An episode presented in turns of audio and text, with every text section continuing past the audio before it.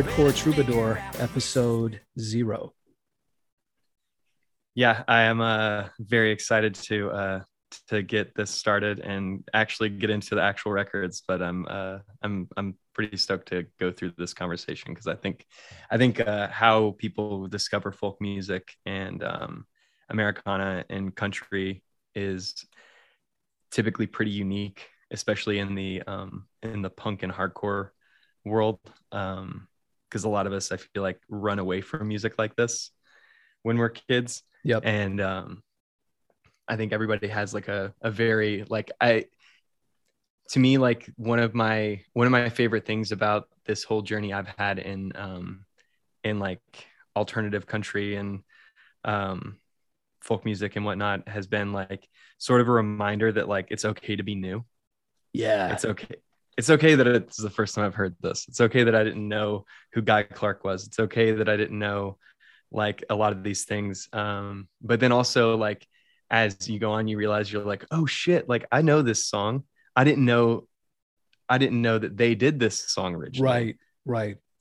Yeah. like um like billy uh I, I love billy joe shaver now and i didn't realize that black rose the waylon jennings song is the billy joe Sh- shaver song and now i really like billy joe shaver oh, wow. um yeah. and you know what it's fine that i just found that out like three years ago totally. I mean, I ha- I knew, um, I knew Downtown Train as a Springsteen song for however long before I knew that it was actually Tom Waits that wrote that song. you know, i didn't know that either. So Yeah, there we go. yeah. we both just learned things. Exactly. And his version Um, is is different but awesome. So yeah like i think that's a fantastic example. Yeah, yeah. So but but brian who are we? Yeah i think before we go too much further you Yeah. should know who the hell you're talking to. So um let's get started. Yeah. My name is brian wallace.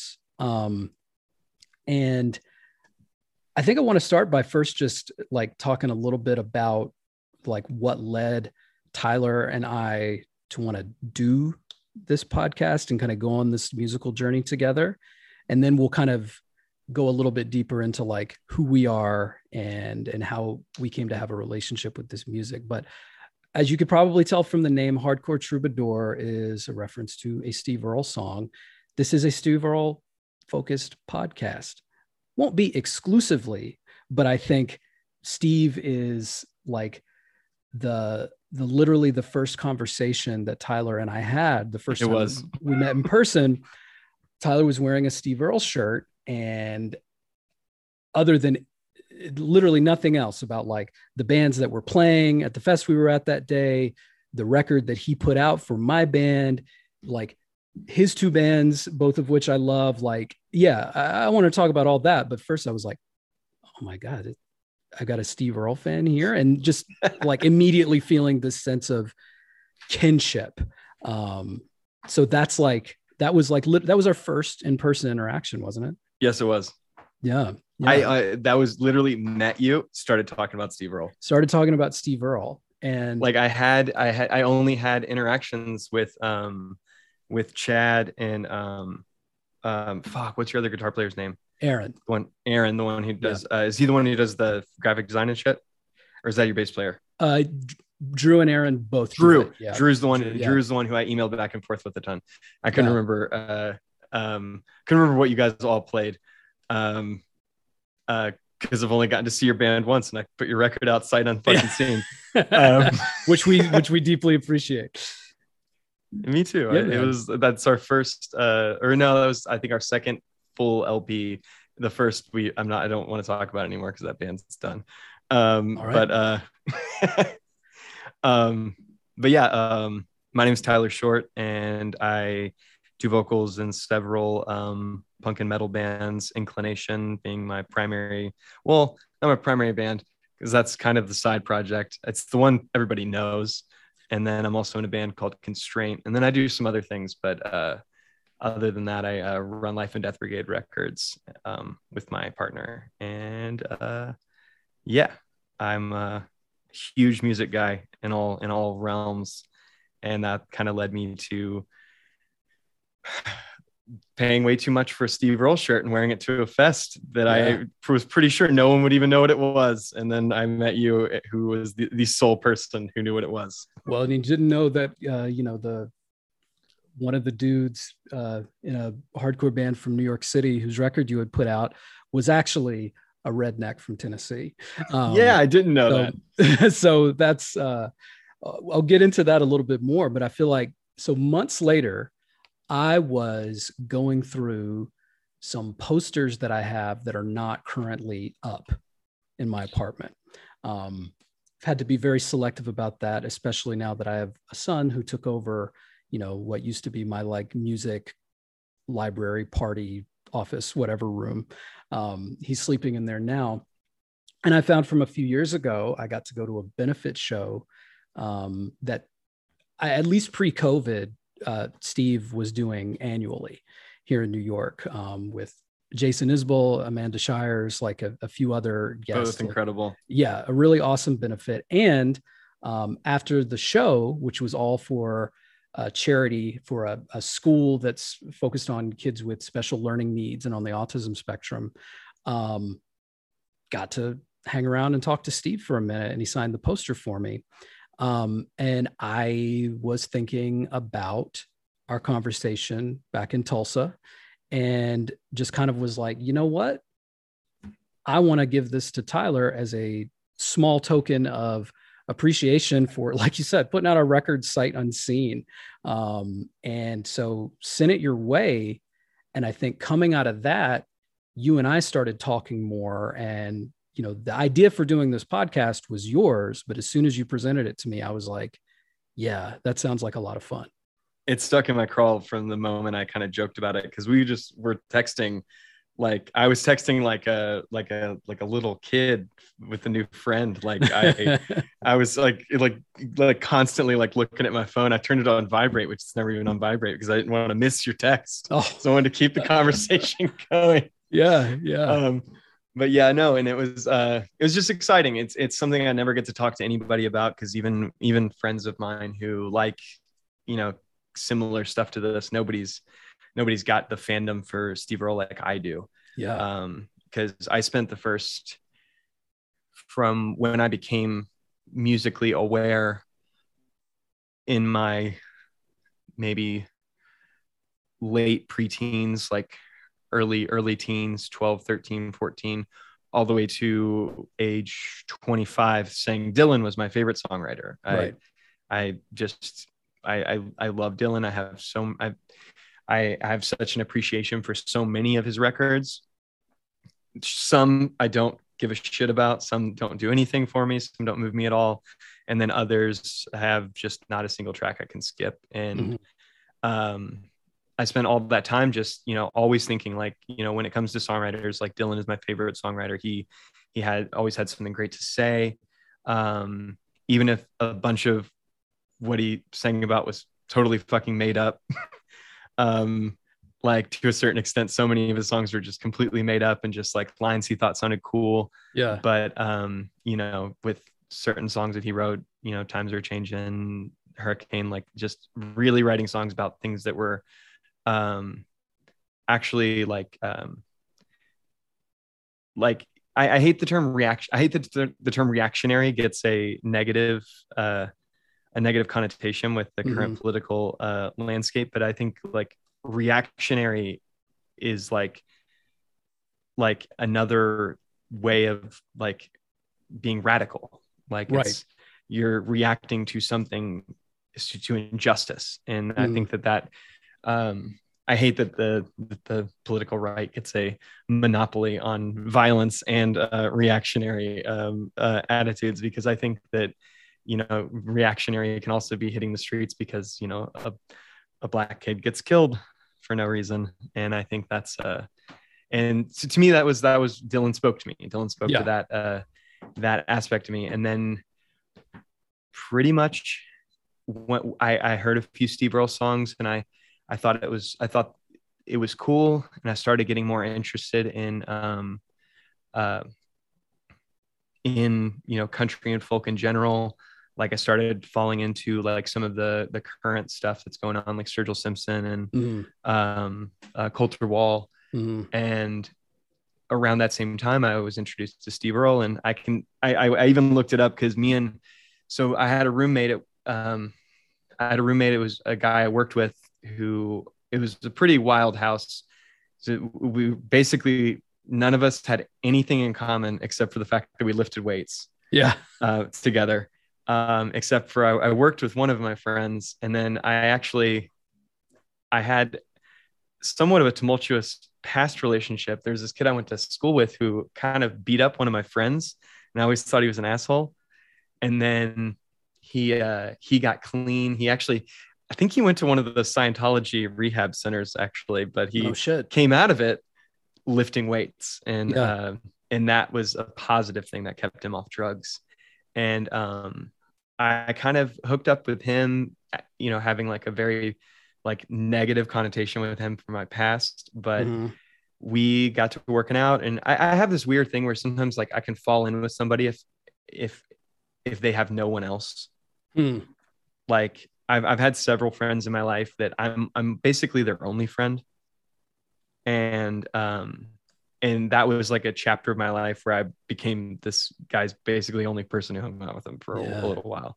And um but from there I roped one of my uh, coworkers into coming to work out with us and then that led to us living in a house together and we'd stay up and play chess and shit and um we I started letting my old roommate Paul kind of wa- hold my hand and walk me into um, country and folk outside of you know what I was raised on, which was you know just basically Dylan and John Prine. Like that was Yeah. my my growing up. My dad my dad smoked weed with John Prine when he was a kid, um, which is an incredible story. My dad would Um, have if he had the opportunity for sure.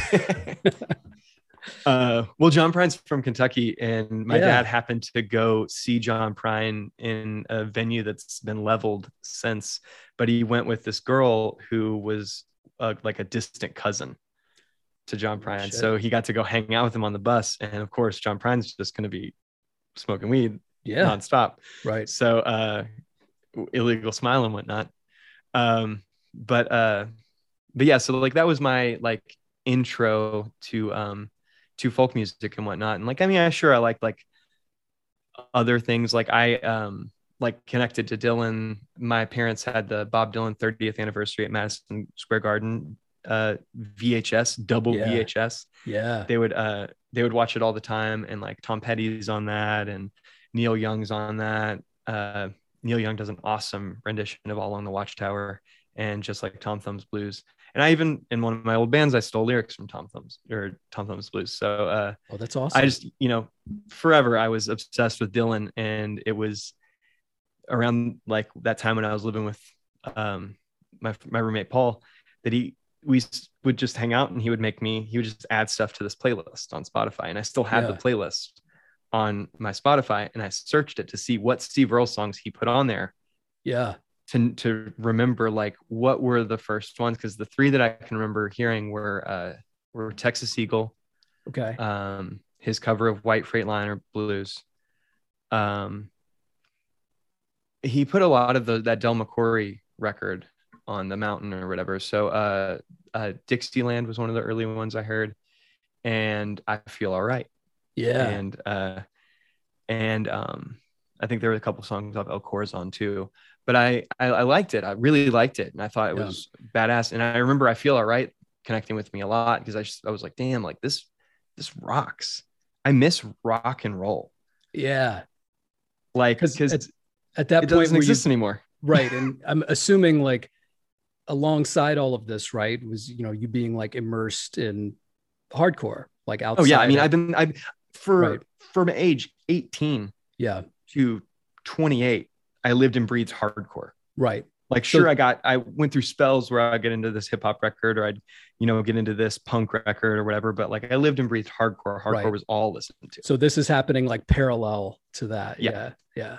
and Yeah. um it was just this new thing where like when I was, you know, growing up, I was raised, you know, aside from the little bit of folk music I had, I mean, I've got a Creedence Clearwater Revival tattoo on my back, like my whole back yeah. tattoo is that. So like I like loved rock and roll. I've loved Yeah. rock and roll my whole life. It's one of the things that got me excited about punk music is because it was it had this attitude and it really it moved Yeah. and um and it was it was music that I Right. could go see that was happening and popular music at the time was boring as shit. Like Mhm. no one was playing guitar anymore. Nobody was doing anything like like interesting. And I think that was kind of me me finding Steve Earle and me like listening to country with my roommate kind of opened me up to oh my god like when rock and roll stopped essentially because Yeah. it did. It stopped in the 70s and the 80s and turned into hair metal and whatnot. And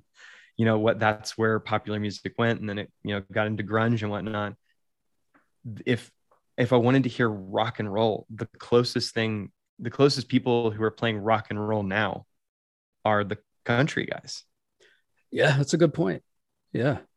like no one else is playing rock and roll like that like there's a few like you know like people on the fringe of the punk scene that play a kind of rock and roll but like nothing nothing that's like surly and like fighting music that was the thing is i wanted Well- to hear music that sounded like a bar fight Well, and I, and I think I mean knowing about like you know your love for Creedence too, like I mean rock and roll is Southern music, right? Its roots are Southern. Its roots are in blues and country, blues yep and so it's interesting. You know, like yeah, there's a lot of stuff that you know can fall under this broader category of rock. You know, all the way from like you know alternative indie stuff, all that kind of stuff. But the the I knew exactly what you're talking about, right?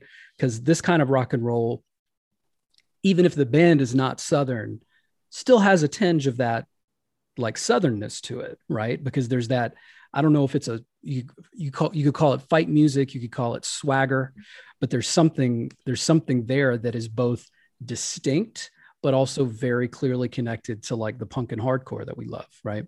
yes it's Yeah. got an attitude yeah, exactly. Yeah. it's got a fucking attitude and that was and and i think that was what drew me to uh to the steve earle songs that were on this playlist which i looked the playlist is like 19 hours of music so Wow. like yeah. It's amazing.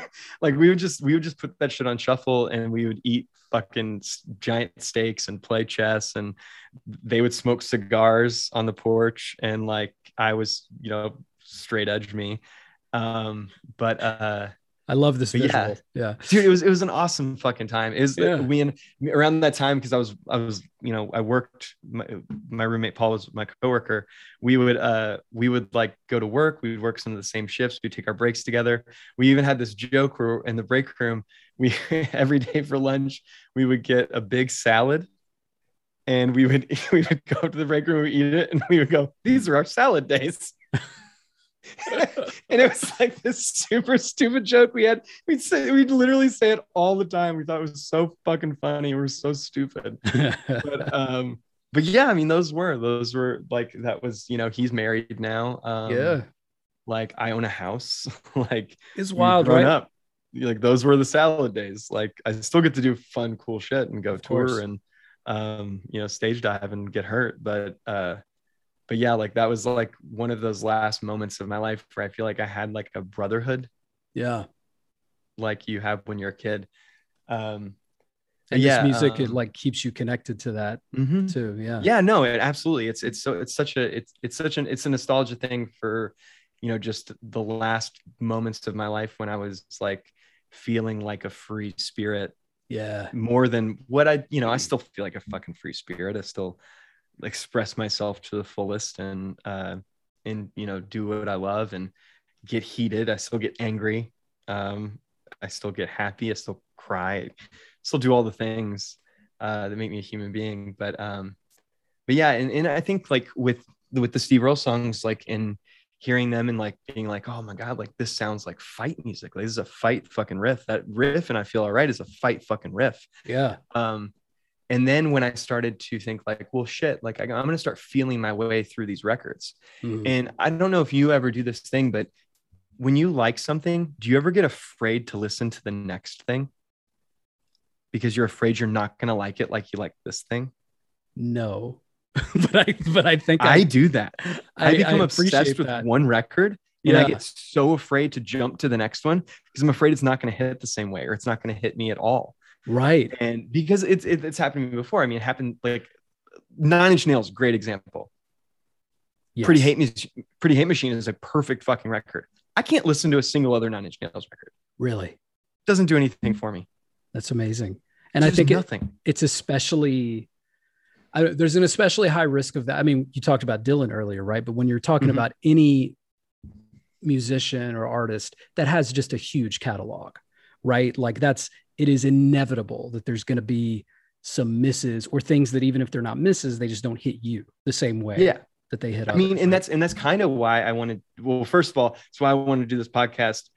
Period, because I think that having things like this is really nice for people who are uninitiated because we're not experts in this. not at all. We're just fans. Yes, But also, absolutely.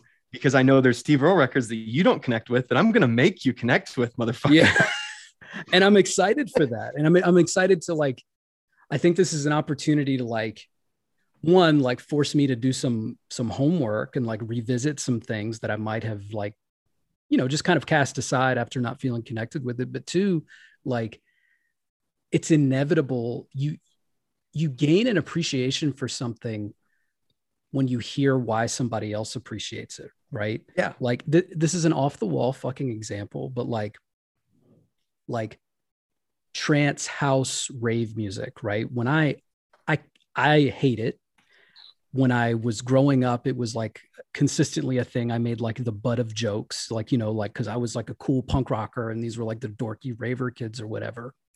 But now growing up even though i still i do not want to listen to electronic music it's just not something that i enjoy i have close friends that when they can explain to me similar to what you were talking about how like this record this show whatever connected to this moment in their life even if i don't love it the way that they love it and probably never will i have such a deeper appreciation for it especially sure. when especially when you're at an age where you've you know i'll speak for myself but i think a lot of you know older punks and hardcore kids go through this like you know i'm done being mad at what other people like. You know that was like a childish thing when i was younger like and obsessed with like some notion of coolness that i had right? And now i'm much more like hey juggalos seem really fucking happy. That's awesome. Dude, you know what i mean? Like Yeah. they take care of each other. That that's awesome. They I take like care of each other. yeah dude. yeah right? So it's and that's something that 20 years ago i would not have said but now I've got for that sure. understanding Well, it's right? it, and it's it's it's so much of a like a, a need and a desire to feel like you're going your own way right that um you don't want to feel like you're following anybody else Mhm. but everybody's following somebody else of course we all want to belong to something and it just sucks that some things that you find yourself belonging to build walls between you and other people yes um such a good point. and Yep. it's it's funny because it, you think you're building that wall because you want to keep those people out of your thing but you're really building a wall keeping your people in the thing. Mm, and once you trap somebody in something they're going to try to break out. Yeah like you've got It's- this I- yeah go ahead. Like i noticed it with with with hardcore like you you get um in in straight edge too. Like uh i i, I used to say this all the time that um it, it's something that I, I thought of when when watching uh, Friday Night Lights because one of the things they say in Friday Night Lights all the time is Texas forever, Mm. um, and they're like because they're all about football, they're living, they're breathing football, and it's funny because uh, when you're like when you're a kid and you're like it, it's very very very similar to that. It's like you're living you're breathing this like this football dream. Yeah. And then when after a few years your body's done or you've got to go get a real job and you got to leave that shit behind. Right. But there's this weird thing with straight edge especially too where like nobody says like i'm straight edge for the next six years. Right. Yeah. Yeah. Yeah. Yeah. Yeah. Like so it creates this weird thing where when you stop being a thing or like like you know you, you say hardcore you know you're you're a hardcore like you're a punk or whatever. And then when you start to like grow up and mature out of it you almost get this like um the, the term I, I always hear for is hardcore guilt. It's Mm. like you've got this like you stop associating with it and because you feel guilty that you're not associating with this thing that used to be something that you would like say like oh this is going to be my life like i'm living i'm breathing this yeah. you now like basically act like it never happened mm-hmm. and it's Yeah. like you know what you can just come and go and take Right. what works for you and like what you like and Yeah. be around and you don't have to no one feels weird Right. and if they do fuck them totally like that need to if if you have you know grown out of a thing or moved on or just are in a different phase of your life that thing that happens where you feel a need to then disparage that place you came from rather than either appreciate it you know for what it was or just I, I think i mean there's a lot of there's a lot of good hardcore songs with lyrics that like really speak to that like you know Mhm. we we mature at different paces you know i'm thinking ab- about a lot of things like that yeah and on the line of like rejecting the unfamiliar or rejecting something outright like i think like with punk and like its relation to like country music and Mhm. and folk music like i know i um one of the things i i there's a there's a line in a drive by truckers song um where uh he talks about how he rebelled against the music that was played in his high school parking lot Mhm. And he was talking about Skynyrd um yeah. and uh and he's talking about how like you know it wasn't until years later that he kind of understood what Skynyrd was doing and what Skynyrd was saying. And um like any any acknowledges the fact that like the rebel flag like was used by both sides like the fans and the detractors. Mm. and nobody really understood what that actually meant to the band so it got Mm. used by a bunch of people who were like yeah fuck yeah man yeah and then it got used by a bunch of people like, oh fuck those guys, they're racists, Right. Because they've got a rebel flag, and it's like to understand that there's like there is some nuance here, even if the nuance is completely fucking uh like um misdirected. yeah Like it's it's a it's again it's you know you can't hold people to account of information that they don't have. right and for me that was that was country music was like i was completely ignorant and thought it was like oh that's just for like rednecks who drive trucks and here i am i drive a truck. Um like at 33 years old i drive a truck like it was, i would have fucking i would have been so pissed off and thought i was the biggest fucking loser if i knew that i was like driving around listening to country music in my fucking truck at listen man 33 years old my first but, car uh, was an 82 ford f100 and i would give anything to have that again Dude, although i don't sick. I don't know how I would fucking park it around here, but that's another story for another day.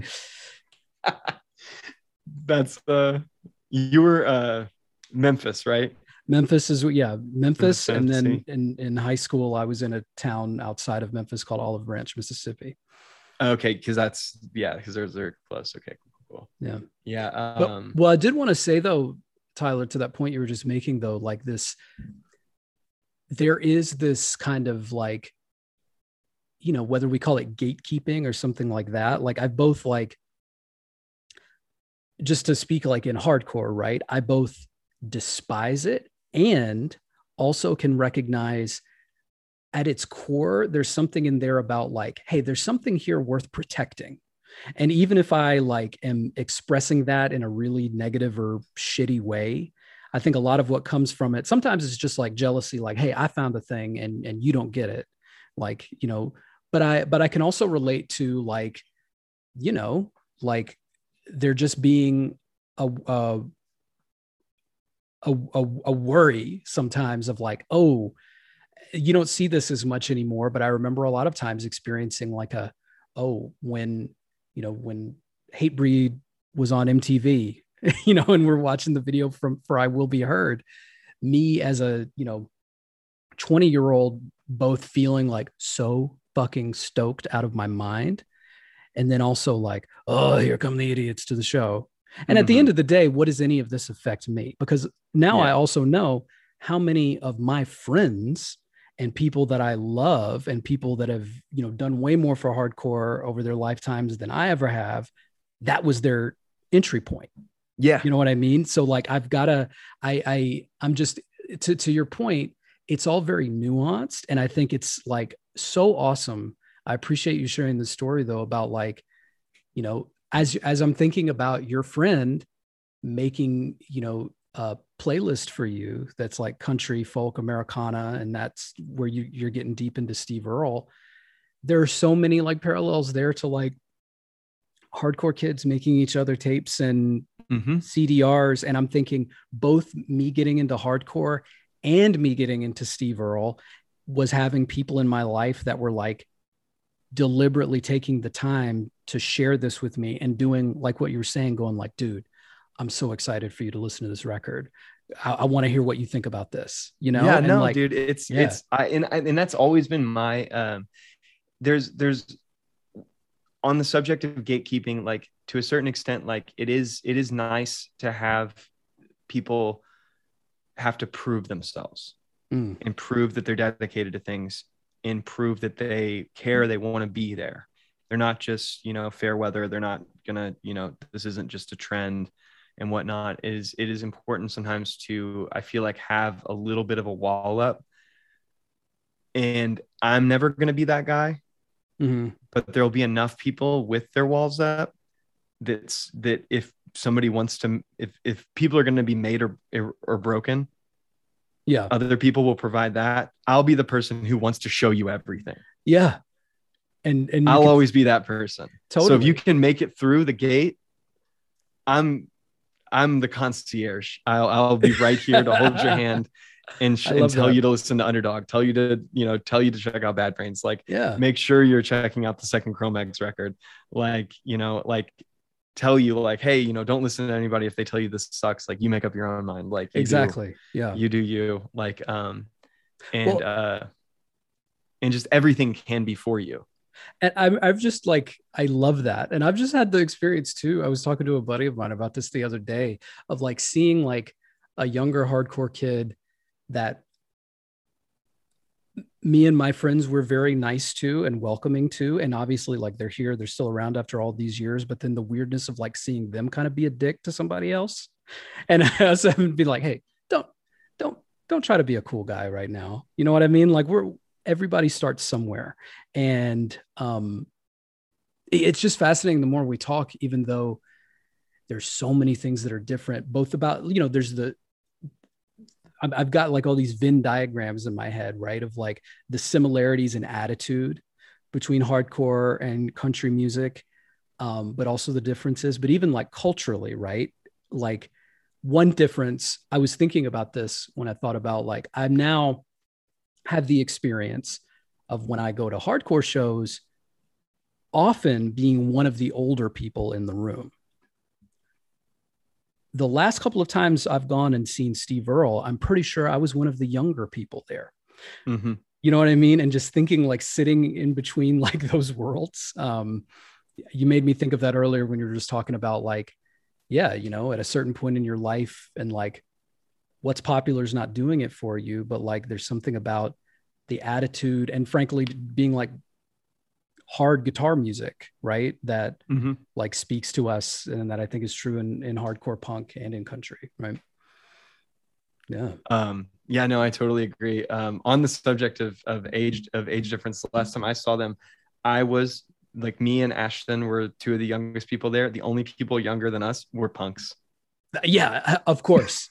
Absolutely. Yeah, man.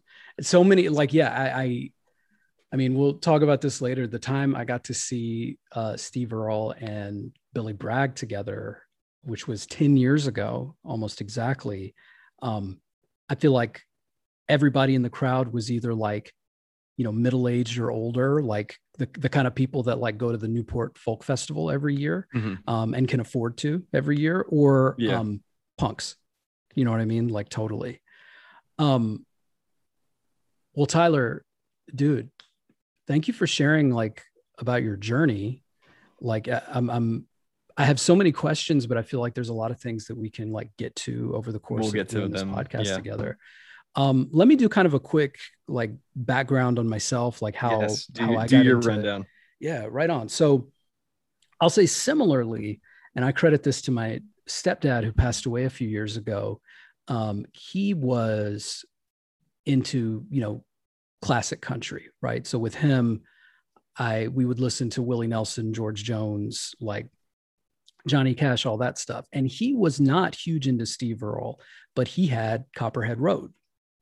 And that's another thing that I think is so cool about this is like you and I are both huge Steve Earle fans, obviously, or we wouldn't be doing this, but we had very different entry points, like it and like records and stuff. That's so fascinating. I think mine is probably a more common one because the first thing I heard was like the most popular songs mm-hmm. put out, right?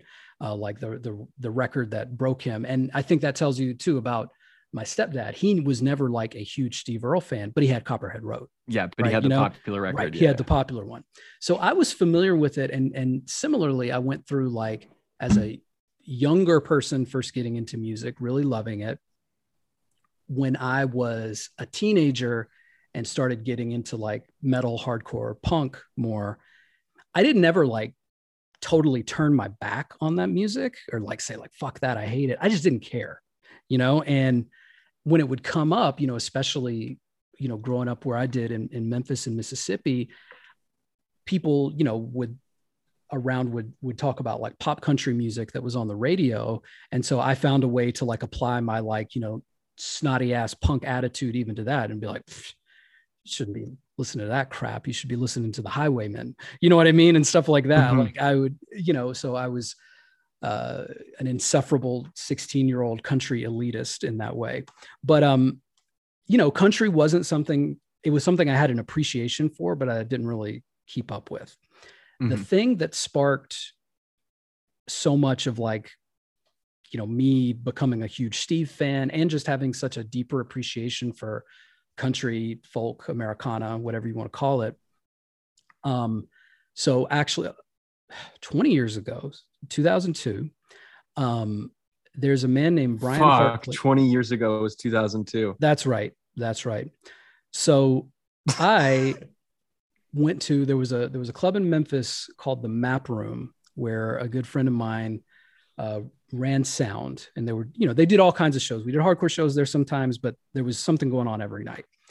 There was an open mic and there was a man named brian hartley who would come and play because he lived downtown just a few blocks from the venue. And my friend chris who's a fellow hardcore kid was like if you're not doing anything tonight you need to come down and hear this dude play. And i was like okay well i'm not doing shit tonight so let me come down there. He played just him on acoustic, a mix of his own stuff and then a few covers. One of those covers was Someday by Steve Earle, and that I did not know was a Steve Earle cover until I talked to him about it later. I had assumed he wrote the song because there's a Memphis line in it, mm-hmm. you know? Um, and so we started talking, getting to know him. We became fans, and I don't remember exactly how it came up, but he was like, Would you want to? I know you play guitar. Would you want to do a band? So that's how Half Acre Gun Room started, um, which was a band I was in from uh, then around 0203 until I moved here to New York in 05. Um, we put out one LP, um, which was on Death Wish, their imprint Icarus.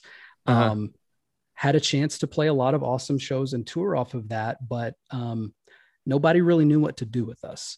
And I don't blame them, especially like looking back. Um, I remember you know we we weren't country enough for the country shows. And when we'd play a punk show or a hardcore show there was like a, a there would always be like a few kids in the room that really got it and appreciated it. Mm-hmm. and then a few other kids who were like this band has gun in their name. I thought we were going to be able to fucking mosh. What is this? And then would clear the room. Yeah. um, i was mad at the time but i look back now and i'm like yeah dude i don't blame you. You're there to mosh. Um, so but knowing Brian and playing in that band with him, he developed my appreciation for Steve Earle. So he made me CDRs of so many records. Um, and we started, we did someday as a full band. And I really loved it too, because then we could do it more like the record where Brian would play mm-hmm. the acoustic part and I would come in with the dump, dump. Um, it was a cover we did in most of our sets. And I really, really loved it. Um, so he is the person I give the most credit for introducing me to Steve. And then the other thing that was significant about that time is as I was getting more of an appreciation for Steve's catalog, is right when the Jerusalem record came out. Mhm. and as a like you know i definitely like my my connections between being a hardcore kid and veering into like radical left politics were coming together all at that time and it was also a time where if you know you immediately post 9-11 if you dared to suggest like maybe invading this country that didn't have anything to do with this is i don't know maybe not the best idea you were you know branded a traitor a terrorist Yep. sympathizer like all those things so steve putting out that record and john walker's blues in particular yeah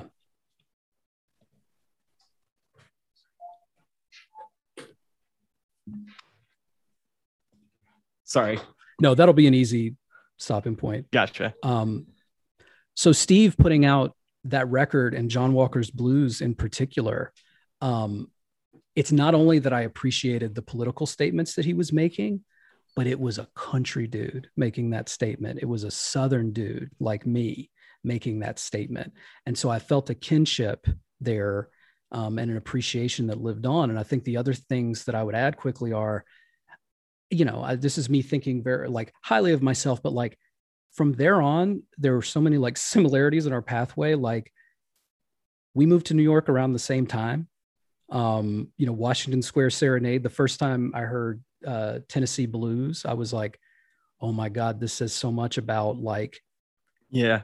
Memphis will always be my home, but goodbye, Guitar Town. I'm here now." Yeah.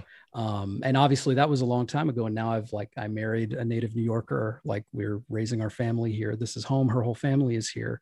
Um, but like it's been amazing to kind of like keep up with that and and hear him still putting out amazing records as like a you know fully in touch with his country roots and identity as a southern person but also having been a new yorker now for you know 17 18 years. Um yeah so that's a that's a lot of my connections to Steve, and I've just had the privilege too of getting to to see him a few times, and as I've shared with you, like having the opportunity to talk to him, and you know, let let's be real, not like in depth conversations. We're talking Mhm. about like a minute by a merch table, but Yeah. every time him being like so kind, like just you know taking the time out to shake a hand, to sign an autograph, to like listen, and um, it's just like it's awesome to see him still doing what he does um, and and kind of feel like that there's just as I've grown different levels of kinship that and connection that I feel beyond just the music but oh man the music too right? So um yeah, no and and I, like on the subject of like you know radical politics and whatnot like i've always like been a punk so i'm always going to feel like counter like counterculture and um especially being somebody who's held a job at the same business for over half my life at this point which is terrifying to think about. Um uh like i've i've worked. I've worked really hard, Yeah. like to to be on my own, to you know, hold up my end of everything and not rely on a handout or anything like that from anybody. Like I have had help at times, but I've you know I've I've rarely ever have like wanted to ask, and I've always kind of wanted to stand on my own feet and not be a burden on anybody else. And I think like listening to music sang by someone who is from from the south from um who sounds like people i know yep. like and hearing him like convey the same frustrations that i have with the world in this way that like we i we've talked about this before like it isn't isn't condescending. Yes.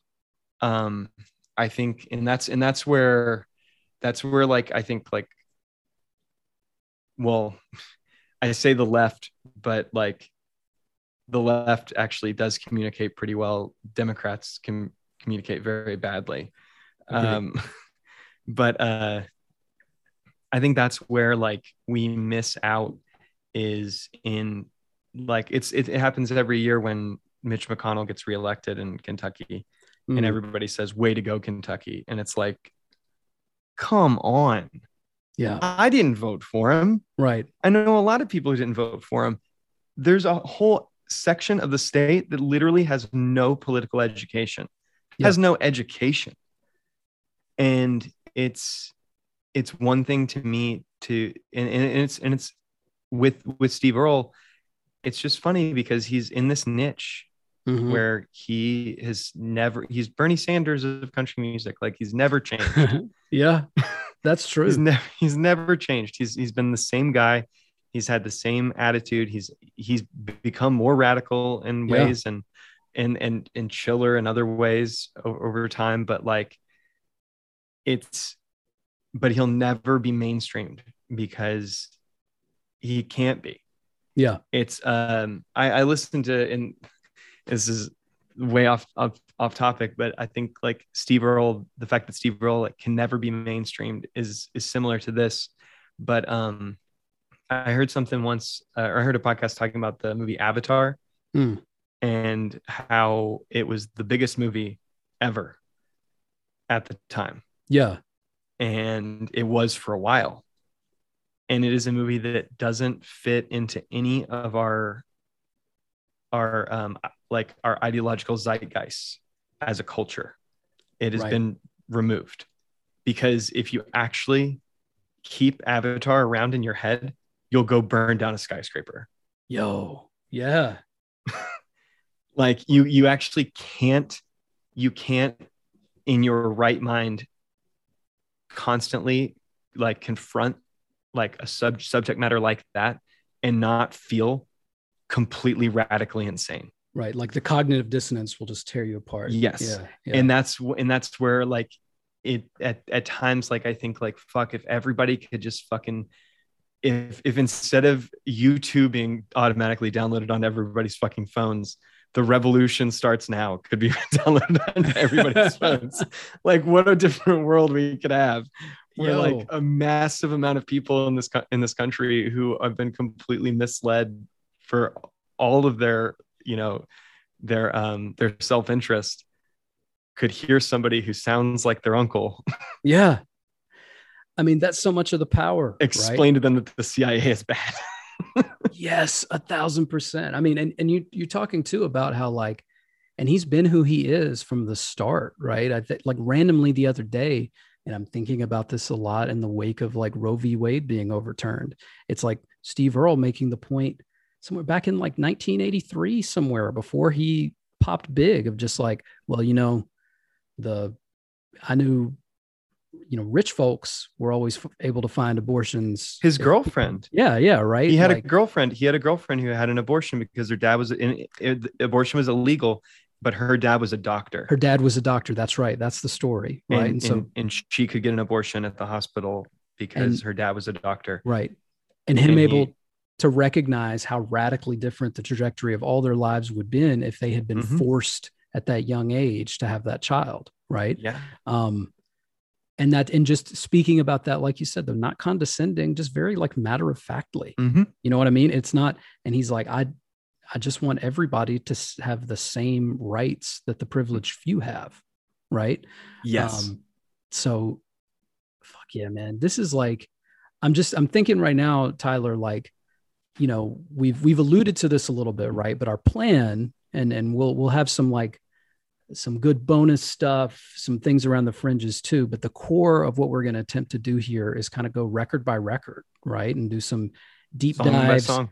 and a song by song. And again, not presenting ourselves as experts, historians, anything like that, but primarily, you know, going through this like through the lens of fandom, right? And so the, the primary experience is going to be one of who we are as listeners. If it's stuff that we're really getting hip to for the first time, I'm so excited for that because there's things in the catalog, both studio albums and live stuff that we're both not 100% familiar with. So there'll be like fresh ears and fresh reactions.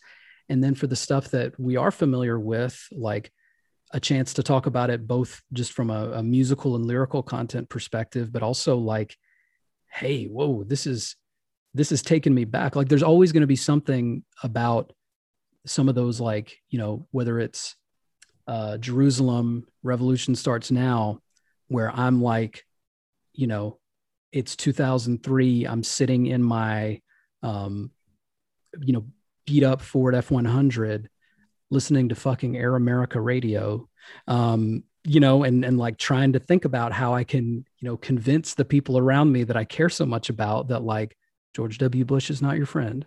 you know what I mean? Yeah. No so, politician is your friend. Absolutely. Absolutely. But at that time, like having a singular focus and feeling like I had an ally in Steve Earle, if nothing else, mm-hmm. you know? Yeah. And I mean, dude, that's uh like with um with the inclination record that's coming out this year, like I, like Steve Earle's massively affected the way I write uh lyrics. We'll get to it at some point, but yeah, I, I stole Steve Earle, Steve Earle lyrics on the Inclination LP, dude. Um, hell yeah! But uh, I um, like one of my like I, I said it in or I I typed it in an interview that is going to some Germany magazine or whatever um, the other day. But I uh, I was talking about one of the things that I was trying to convey in this record is like just being honest about my feelings on things, how I feel about myself, how I feel about a lot of different things in the world, and with the thought that like if I've thought it, statistically speaking, someone else has had the same thought. Yeah. If that person can hear this and feel like they're not alone. Yep. And that's Steve Earle's made me feel not alone. A hundred percent. So Tyler, I think I think that's a really good point to close episode zero on because All right. I, yeah, well, well said.